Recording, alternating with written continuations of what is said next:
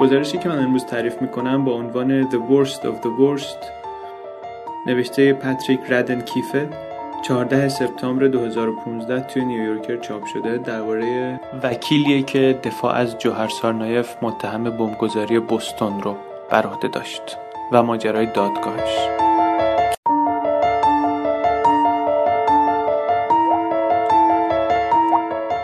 قصه از اینجا شروع میشه که یک روز سرد زمستونی در اوائل مارچ در حالی که خیابونا پر از کپه های برف جمع شده بعد از چند روز برف و بوران مداومه خانم جودی کلارک رو می‌کنه به هیئت منصفه و میگه که در دلخراشترین وضعیت ممکن به هم رسیدیم. کلارک یه خانومی 63 ساله اون روز توی دادگاه یه کت شلوار تیره پوشیده با یه دستمال گردن آبی و نفش که معمولا گردنش میندازه جلسه دادگاه جوهر سارنایفه متهم بمبگذاری ماراتون بوستون. دو سال پیش از این جوهر سارنایف و برادر بزرگترش تیمور لنگ سارنایف دو تا بمب دستساز رو نزدیک خط پایان ماراتون بوستون منفجر کردن که سه نفر رو کشت و 264 نفر رو زخمی کرد. بعد یه ماشین دزدیدن یه تعقیب و گریز طولانی مدتی تقریبا داشتن با پلیس. آتشی رد و بدل شد با پلیس. یک پلیس کشته شد. جوهر که اون موقع 19 سالش بود در حال فرار تصادفا تیمورلنگ 26 ساله رو زیر گرفت و کشت. جوهر با حال نزار و زخمی توی یه قایقی پیدا شد. در حالی که خون زیادی هم ازش رفته بود بردندش بیمارستان. و همون وقتی که تو بیمارستان بود مقامات با کلارک تماس گرفتن و ازش پرسیدن که آیا وکالت اینو بر عهده می‌گیره یا نه و او هم پرونده رو پذیرفت. کلارک بهترین وکیل مدافع برای محکومین به اعدام توی آمریکا. سیستم اداره احکام اعدام توی آمریکا خیلی مستعد خطاست. خیلی از آدما بیگناه به جوخه اعدام سپرده میشن و خیلیاشون بعدا معلوم میشه که بیگناه بودند اما شهرت کلارک سرکله زدن با این پرونده ها نیست. تخصص کلارک اینه که میره سراغ بدترین بدها تروریستا، شکنجهگرا، تجاوز کننده های به بچه ها کسایی که جرمشون انقدر هولناکه که حتی مخالفین اعدام هم ممکنه که بخوان یه استثنا قائل بشن بگن نه دیگه. اینو ما با اینکه مخالف اعدامیم ولی اینو دیگه باید کشت. جوهر سارنایف هم یه همچین وضعیتی داره. بی برو برگرد مجرمه. فیلمش هست که به گفته مدعی العموم کوله پشتی رو که توش بمب هست میاره پشت سر یه پسر بچه می‌گذاره رها می‌کنه و میره. ژانویه 2014 نماینده دولت که یه آدمیه که قبلا گفته علنا که مخالف اعدامه اعلام کرد که میزان ترس و وحشت ناشی از این پرونده انقدر زیاده که دولت برای متهم تقاضای حکم اعدام داره. روش کار معمول کلارک توی این پرونده ها اینه که متهم رو از یه حیولای غیرقابل درک تبدیل کنه به یکی از خودمون. اینم در راستای فلسفه شخصیه که خودش داره اینکه آدما خبیس به دنیا نمیان. ما توی بررسی پرونده تلاشمون اینه که ببینیم چی باعث میشه یک نفر که خبیس به دنیا نیومده در یک لحظه تحت یک شرایطی یک همچین خباستی ازش سر بزنه. من به عنوان وکیل در طول این پرونده ها تلاش می‌کنم ببینم که چی باعث میشه که یک نفر یه همچین جنایتی بکنه. بیشتر موفقیت هایی که کلارک به دست آورده با مصالحه های قبل از دادگاهه. متهم جرم رو قبول می‌کنه به ازای همکاری. مثلا یه کسی که یه مرکز سخت جنینی رو بمبگذاری کرده بود به اعتراف کرد به جرمش و بعدش هم در ازای افشا کردن یک محل یک بمبی که نزدیک منطقه مسکونی بود پروندهش حبس ابد گرفت و اصلا به دادگاه نرفت. پرونده جوهر رو هم تا گرفت پیشنهاد کرد که مصالحه کنن. گفت جرم رو بپذیره معذرت خواهی کنه و در ازاش حبس ابد بگیره و دادگاه نره. مقامات ایالتی قبول نکرد. بعد تلاش کرد که پرونده رو از بوستون خارج کنه. چون می‌گفت توی بوستون که همون شهریه که این بمبگذاری اتفاق افتاده هیئت منصفه ای که انتخاب بشن خیلی پیش داوری دارن نسبت به این متهم. منتها قاضی این, درخواست رو هم نپذیرفت. حالا با این مقدمه و با این پیش زمین ها برمیگردیم اونجایی که شروع کردیم قصه رو توی صحنه دادگاه. کلارک اولین جلسه دادگاه رو داره اینطور شروع می‌کنه که خطاب به هیئت منصفه میگه ما در اسفناکترین شرایط به هم رسیدیم. ظرف چند هفته آینده ما با زنجیره ای از حوادث تلخ و اندوهناک روبرو خواهیم شد که در اثر اقدامات ابلهانه دو برادر شدیدن گمراه روی دادن. طبیعتا کلماتشو داره خیلی خیلی دقیق انتخاب می‌کنه. سبک رفتاری کلارک با هیئت منصفه همیشه اینطوریه که خیلی صمیمی و گرم و نزدیک باهاشون برخورد می‌کنه. اینطور ادامه میده که اختلاف ما درباره آنچه که روی داده خیلی ناچیزه. این عملا جرم موکلش رو میپذیره. وقتی که داره صحبت می‌کنه هر عضو هیئت منصفه جلوش مانیتوری هست که وقتی که نماینده دادستان یا نماینده وکیل مدافع دارن یه سندی رو نشون میدن اینا بتونن رو مانیتور رو ببینن. وقتی کلارک داره صحبت می‌کنه یه عکسایی از بچگی جوهر نشون میدن روی اون مانیتور. یه پسر بچه چشمای تیره موی لخت کنار یه برادر به مراتب بزرگتر از خودش نشسته. کلارک اینطور ادامه میده که بیاین ببینیم چی این پسر بچه رو به اینجا کشوند که با داداشش این بمب رو منفجر کنن. وقتی که کلارک داره این سبک تکراری خودش عکسای قبل و بعد رو استفاده می‌کنه توی اون دادگاه اعضای هیئت منصفه دارن پشت سرش رو نگاه می‌کنن. اونجایی که جوهر نشسته با یه استیل تقریبا بیخیال یه کت اسپورت پوشیده یه پیراهن دکمه باز تیپی که یه مقداری برای دادگاه قتل زیادی قرتی معابان است. و همچی بیخیال به نظر می‌رسه. هیئت منصفه دارن اونو می‌بینن. کلارک میگه خواسته بزرگ من امروز از شما اینه که ذهن و دلتون رو باز نگه دارین. بین همکاراش کلارک شهرست به انسان دوستی دست و دلبازی و تعهد کاری مثال زدنی. به موکلش. معمولا مصاحبه نمی‌کنه ولی یه بار توی سخنرانی دانشگاه گفت موکلینم منو وادار کردن تعریف برد و عوض کنم. برای من حبس ابد یعنی برد. و گفت من وامدار موکلینم هستم که به من ضعف و شکنندگی نوع انسان رو یاد دادن. توی دادگاه ها بیپروا می جنگه. یک بار خودش گفته که من مبارزه رو کلا دوست دارم. هرچند مثل خیلی از همکاراش حالت خودنمایانه نداره. رفتارش. ولی به هر حال جزئی از بازی تئاتر دادگاه میشه هر جایی که لازم باشه. یه بار توی سال 2003 یه افسر اطلاعاتی یه افسر سابق اطلاعاتی متهم شده بود که زنش رو کشته. کلارک دختر دوازده سالش رو به عنوان شاهد احضار کرد. دختر برگشت به ید منصفه گفت بابام همه چیز منه. قاضی اختار داد به کلارک که این دختر حق نداره باباش رو مخاطب قرار بده تو صحنه دادگاه. اما کلارک سرپیچی کرد. و به دختره گفت اگه حرفی با بابا داری بزن. و دختره گفت بابایی دوستت دارم. این کافی بود که دل هیئت منصفه بلرزه علیه اعدامش رأی بده. کلارک شخصا آدمی مخالف اعدام. میگه در شعن یک جامعه متمدن نیست که آدمکشی قانونی شده داشته باشه. اما دلیل جذابیت این پرونده ها براش فقط مخالفتش با اعدام نیست. به نظر می‌رسه دنبال یک کلیدیه که باعث میشه انسان یک چنین کاری بکنه. برای همین بارها به هیئت منصفه ها تو دادگاه ها گفته که روی کی و چگونه تمرکز نکنیم. بیایم بریم دنبال اینکه چرا چطور اینطور شد. در زندگی شخصی کلارک با دوست پسر دانشگاهش ازدواج می‌کنه که اونم بعدا وکیل میشه. وقتی که بعد از دانشگاه توی سندیگو شروع می‌کنه به کار کردن تعداد کل وکلای جنایی زن در ایالت از انگشتای یک دست کمتر بوده. به شکل خستگی ناپذیری برای مهاجرای غیرقانونی برای مواد پخش کنا و دیگه آدمایی که و آدمای دیگه که جرائم فدرال داشتن اما استطاعت وکیل خصوصی گرفتن نداشتن کار می‌کرد. خیلی زود رئیس اداره شد.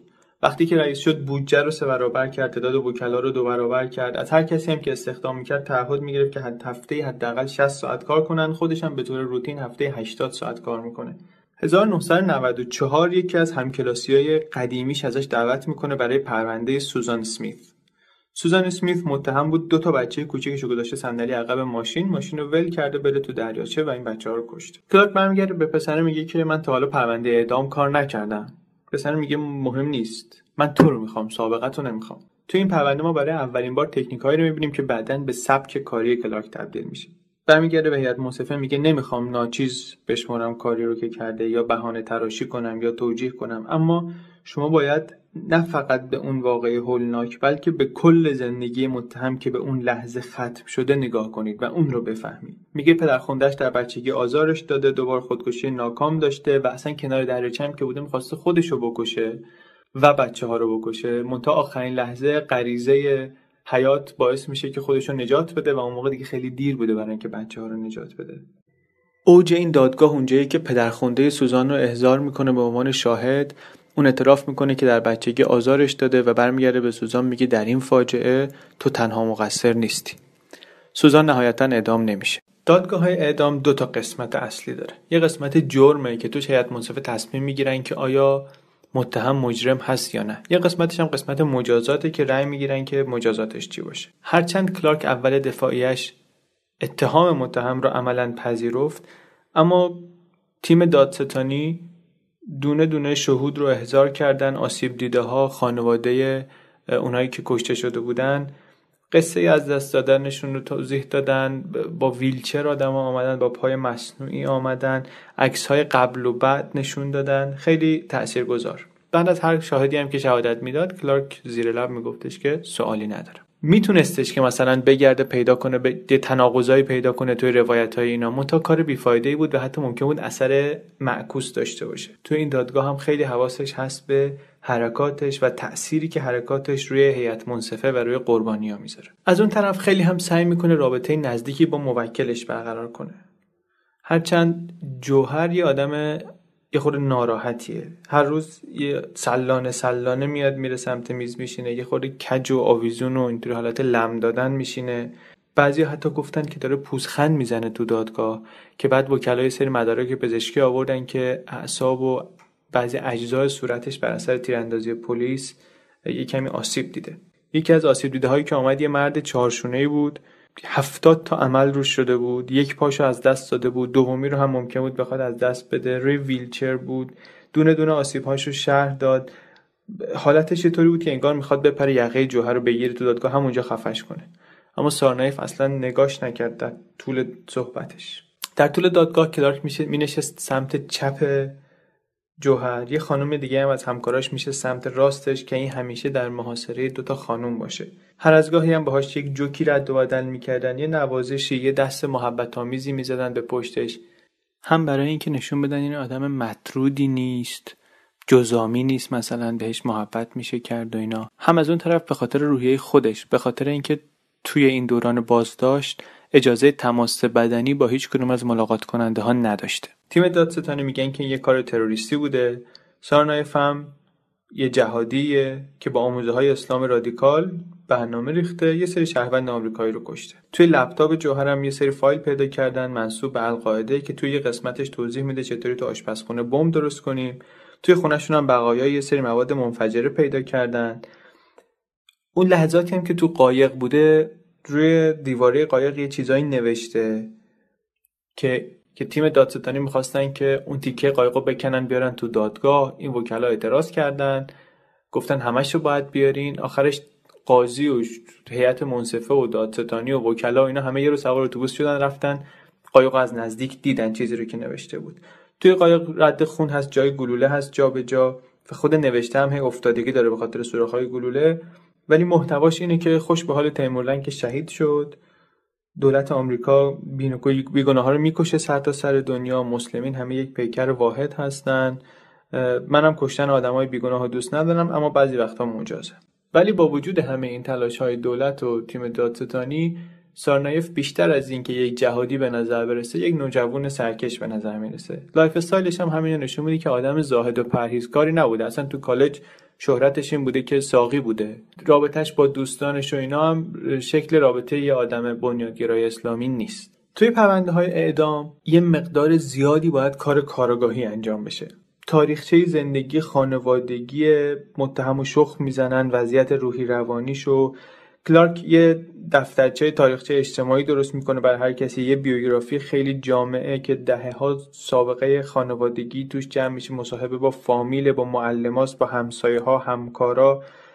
هر نشونه ای از بیماری روانی یا ناپایداری روانی متهم اگر پیدا کنه می‌ذاره اون تو.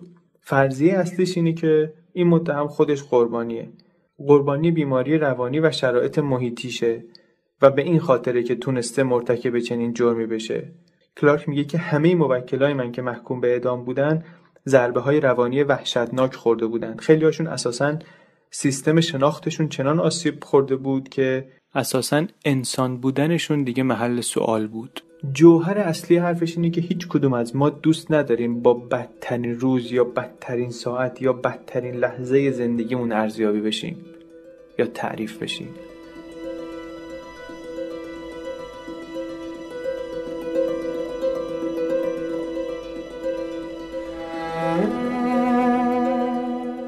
این آدما هم نباید اینطوری قضاوت کنیم این ادعا حتی اگه ما به هر دلیلی با اعدام مخالف باشیم یه ادعای عجیب غریبیه.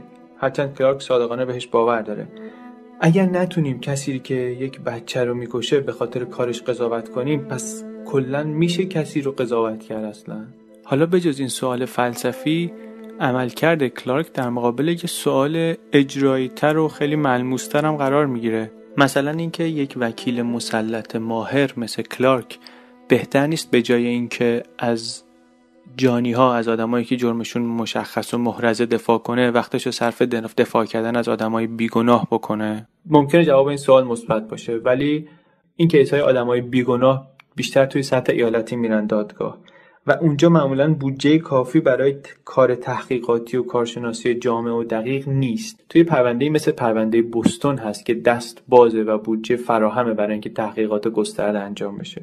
حالا اینجا که دستش از نظر مالی بازه یه محدودیت دیگه داره. محدودیتش محرمانه بودن اسناده دولت ادعایی کرد که سارنایف هنوز تهدید حساب میشه برای امنیت ملی. ممکنه بقیه رو تشویق کنه ممکنه پیغام بده به یه همفکرای احتمالی که ممکنه بیرون داشته باشه. و گفتن متهم اولا که نمی‌تونه ارتباط با هیچ کسی خارج از تیم وکالت یا خانواده در اولش داشته باشه و مهمتر از اون خیلی از مدارک و اسناد مربوط به پرونده رو محرمانه کردن. قاضی هم یک سری دلایل مفصلی ارائه کرد برای اینکه این پرونده باید محرمانه بشه. متا همون دلایل هم رفتن توی پرونده دیگری و مهر محرمانه خوردن و افشا نشدن. خیلی از کارشناسا گفتن که این سطح محرمانه کردن برای این پرونده خیلی بالاست و برای کسی که تنها بازمانده یک گروه دو نفره تروریستیه واقعا این حدی از تهدید که در نظر گرفتن اقراق‌آمیزه 8 آپریل هیئت منصفه همه اتهامات رو وارد دونست. توی قسمت تشخیص جرم وکلای مدافع فقط چهار تا شاهد احضار کردن. همشون هم کارشناس فنی بودن. اینا توضیح دادن که همه اثرهای انگشت روی وسایل بمبسازی مال تیمورلنگه وقتی که تیمورلنگ داشته وسایل رو میخریده هیچ وقت جوهر باهاش نبوده همیشه شهر دیگه بوده. اون مطالب تندی که توی کامپیوترش پیدا کردن از اسلام رادیکال و اینا یه گوشه ای از کلی مطلبه که این دانلود کرده بوده و نشون دهنده این نیست که مثلا این واقعا وقتش تو اینترنت صرفه می‌کرده بیشتر وقتش رو فیسبوک می‌کرده و کارهای دیگه مشغول بوده. یه سری توییت هایی که دولت به عنوان نشانه بنیادگراییش تو دادگاه مطرح کرده بود بعضیاشون لیریک آهنگای رپ بوده بعضیاشون از سریال های کمدی در اومده بوده. اون آدمی که ماشینشون رو اون آدمی که ماشینش رو دزدیده بودن گفتش که تیمولنگ تمام مدت درباره بمبگذاری ماراتون و اینکه ما یه پلیس کشتیم و اینجا رو ترکندیم و اینا لاف می‌زد ولی جوهر دل به این کارا نمی‌داد. از من فقط می‌پرسید که من با این آیفونم می‌تونم به ضبط ماشین تو کنم موزیک پخش کنم یا نه. تمام تلاششون اینه که بگن اصل کاری تیمور لنگ بوده این کار این نبوده. اما توی قسمت مجازات وکلا بیش از چهل تا شاهد احضار کردن. گفتن جوهر و والدینش سال 2002 از چچن آمدن به آمریکا پناهندگی سیاسی خواهراش و تیمولنگ بعدن آمدن. در واقع فراری های جنگ روسیه و چچن حساب میشن. هم پدر هم مادر آدمای جاه طلبی بودن ولی خیلی به وضع زندگی توجه نکردن آپارتمان خیلی کوچکی داشتند خواهراش ازدواج کردن بچه دار شدن جفتشون طلاق گرفتن با بچه بعدن برگشتن به همون آپارتمان کوچک. تیمولنگ میره دنبال بوکس ناموفق میشه بعدا میره هر کار دیگه هم می‌کنه ناموفق میشه اونم میره ازدواج می‌کنه اونم بچه دار میشه اونم برمیگرده به همون آپارتمان کوچیک حدود سال 2010 تیمولنگ و مادرش که تو این شرایط سخت دارن زندگی می‌کنن کم کم جذب اسلام میشن. جالب اینه که حالا که جذب اسلام میشن این اون اسلام میانه ای نیست که توی قفقاز توی چچن مرسومه. یه اسلام سلفیگریه که توی اینترنت بیشتر ریشه داره و حالا این سالا ما داریم بیشتر نمودش رو می‌بینیم. تیمور لنگ اون موقع شرایطش اینطوریه که زنش کار می‌کنه خودش بیشتر روز خونه است. تمام روز میشین تو خونه ویدیوهای این مصائب مسلمین جهان ستم هایی که به مسلمین میشه این طرف اون طرف اینا رو می‌بینه. حتی سال 2012 برای جهاد میره داغستان دوباره. اما تحقیقات نشون میده که اونجا میره عملا تمش تو کافه ها داره بحث سیاسی می‌کنه. پورتری که وکلای مدافع از جوهر سارنایف ترسیم می‌کنن یه بچه ای که عزیز دردونه خانواده است. داداش بزرگش عملا میپرسته. بیشتر از بقیه اعضای خانوادهش آمریکایی شده وضعش توی مدرسه خوبه کاپیتان تیم کشتیه. منتها وقتی که میره کالج خانوادهش از هم میپاشه. پدر مادرش از هم جدا میشن و نهایتا هر دو جدا جدا برمیگردن به قفقاز. تیمور لنگ رفته رفته رادیکال تر می‌شده. اون موقعی که شروع می‌کنه اصلا با دشتاشه گشتن و شرایط خانوادگی کم کم بد میشه. نه دولت نه تیم دادستانی هیچ وقت ادعا نکردند که این دوتا برادر جزئی از یک گروه بزرگتر بودند. تیمور لنگ به بیان کلارک خودش خودش رو تندرو کرده بوده با اینترنت و سوال اصلی وکلا اینه که آیا این حرف در مورد جوهر هم صادقه یا خیر؟ عکسایی که وکلا از اتاق جوهر و دوستاش توی کالج نشون میدن و شهادتهایی که دوستاش میان میدن نشون میده که این چه زندگی اونجا داشته. بعد از ظهراشون رو بیشتر علف میکشیدن video game بازی می‌کردن تو اتاقشون یه تلویزیون بزرگ و کلی جعبه های پفک و snack و اینا این طرف اون طرف. برعکس تیمورلنگ که هر وقت یه گوش مفت گیر می آورده درباره امپریالیسم و ستم هایی که به مسلمانان میشه این طرف اون طرف صحبت می‌کرده جوهر هیچ وقت تو بحث سیاسی درگیر نمی‌شده. انقدری که خیلی از دوستاش حتی نمی‌دونستن که این مسلمونه. حتی ادعای دادستان که این یه زندگی دوگانه ای داشته با توجه به گوش کردن به این شهادت ها و نگاه کردن عکس ها خیلی منطقی به نظر نمی‌رسه. یه نفری هم میاد شهادت میده که توی فرهنگ چچنی برادر بزرگتر یه نقش خیلی محوری و چیره ای داره و برادر کوچیک عملا باید بیچون و چرا ازش اطاعت کنه. یه شهادت جالب دیگه هم یکی از معلماش بود که شوهرش هم مربی فوتبالش بود. اومد گفت این خیلی کوچبله خیلی هدایت پذیره هر کاری مربی بگه می‌کنه. یعنی استراتژی دفاع اینا مشخصه. تیمولنگ همه کاره بود به دلایل اجتماعی و شخصی این ازش اطاعت می‌کرد. توی اون ایالتی که بوستون هست مجازات اعدام سی سالی که لغو شده. اما طبق قانون آمریکا دولت مرکزی هنوز می‌تونه برخلاف نظر دولت ایالتی تقاضای اعدام کنه. بخشی از کار وکلا توی این پرونده زیر سوال بودن مجازات اعدام به شکل کلیه. اونطوری که توی پرونده های قبلی بحث کرده بود کلارک نهایتا جامعه باید به اینجا برسه که آقا کشتن غلطه و یک کار غیر اخلاقیه. چه فرد بکشه چه دولت.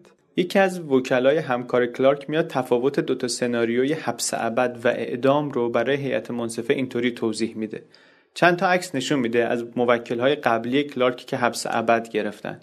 اینا توی یه زندان خالی وسط یه بیابونی که از برف پوشیده شده خیلی ایزوله دارن زندگی می‌کنن. حتی با زندانی های دیگه هم ارتباطی ندارن.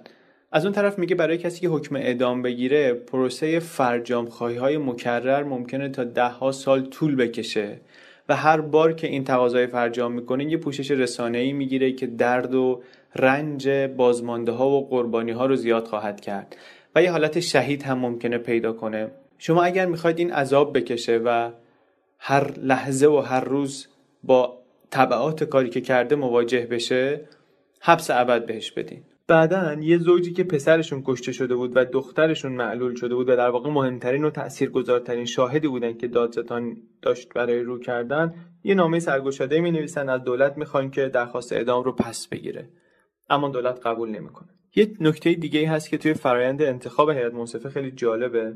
اگر هیئت منصفه این دادگاه نماینده واقعی مردم بوستون بودن احتمال مجازات اعدام خیلی کم می‌شد. اما برای این پرونده ها کسی که میاد توی هیئت منصفه باید مخالف اعدام نباشه. یعنی کسی که اساسا مخالف اعدامه نمی‌تونه بیاد عضو هیئت منصفه بشه.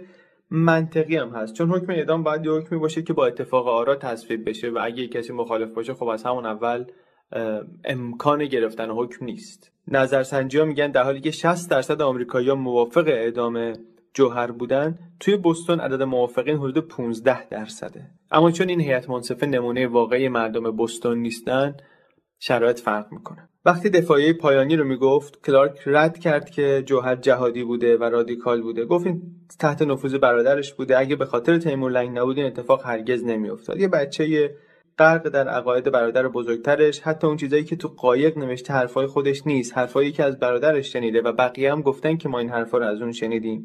حتی یه جای کلارک مجازات اعدام رو در کلیت خودش میپذیره که حرف خیلی عجیبی بود ازش توی دادگاه. برگشت گفت که مجازات اعدام رو باید نگه داشت برای بدترین بدها این بچه بدترین بدها نیست.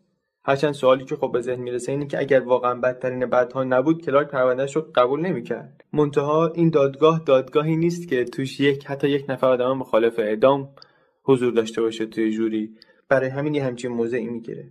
آخرش هم با یه مشت گره کرده میگه که بخشش به دست آوردنی نیست عطا کردنیه. حالا نماینده دادستان میاد به جایگاه. میگه که داداشش باعث شد این کارو بکنه.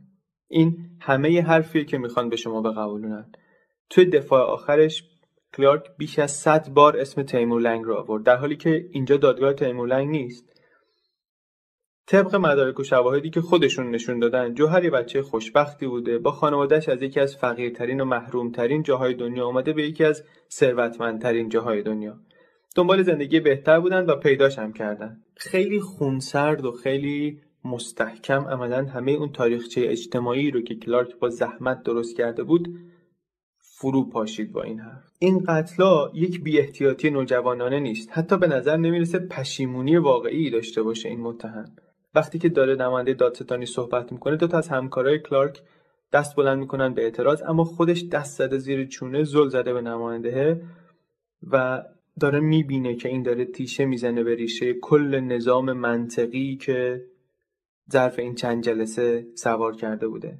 نماینده دادستان اینطوری ادامه میده که همه ما باید بر اساس عملکردمون قضاوت بشیم. در نهایت هیئت منصفه حکم به اعدام جوهر داد. به جز سه نفر از اعضای هیئت منصفه بقیه گفتن که فکر می‌کنن بدون تأثیر تیمور لنگ هم جوهر این کار رو می‌کرد و فقط دو تاشون گفتن که باور می‌کنن که جوهر پشیمونه. حقیقت اینه که برخلاف تصور هیئت منصفه و عموم مردم جوهر حتی قبل از دادگاه رسما اعلام پشیمونی کرده بود. شش هفته بعد از اعلام حکم وقتی که قاضی دستور داد که قفل محرمانه پرونده ها باز بشه کلارک گفتش که در طول دادگاه حرفهایی درباره عدم احساس پشیمونی در سارنایف زده شده بود. ما الان وظیفه خودمون می‌دونیم که به دادگاه اعلام کنیم که قبل از دادگاه متهم تقاضای عفو کرده بود و نامه عذرخواهی نوشته بود. اما خب قاضی تشخیص داد که نامه محرمانه تلقی بشه و در نتیجه هیئت منصفه نمی‌تونستن ازش باخبر بشن.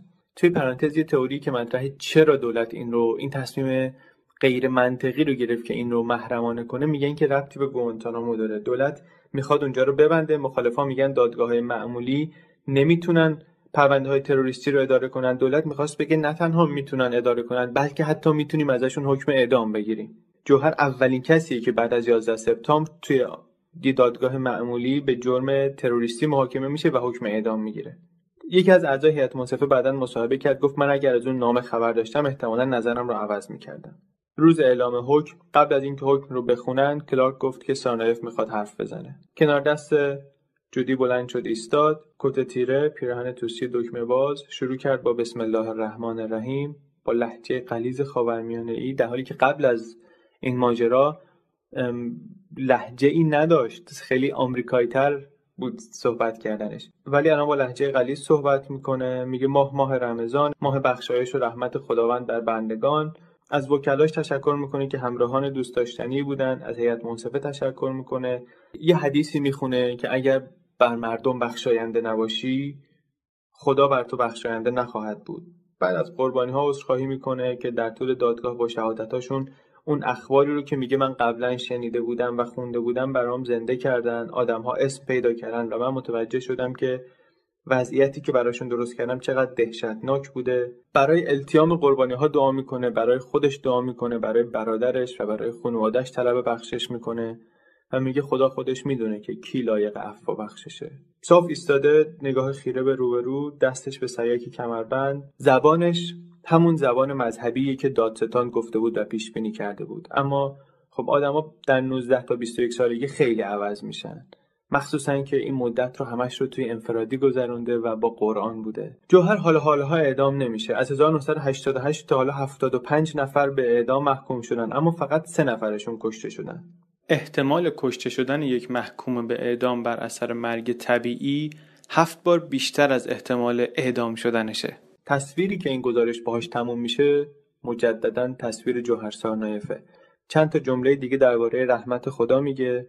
بعد میشینه و بی حرکت منتظر میشه که قاضی حکم اعدامش رو قرائت کنه. کلارک دستش رو دراز می‌کنه و آروم می‌گذاره پشت کمر جوهر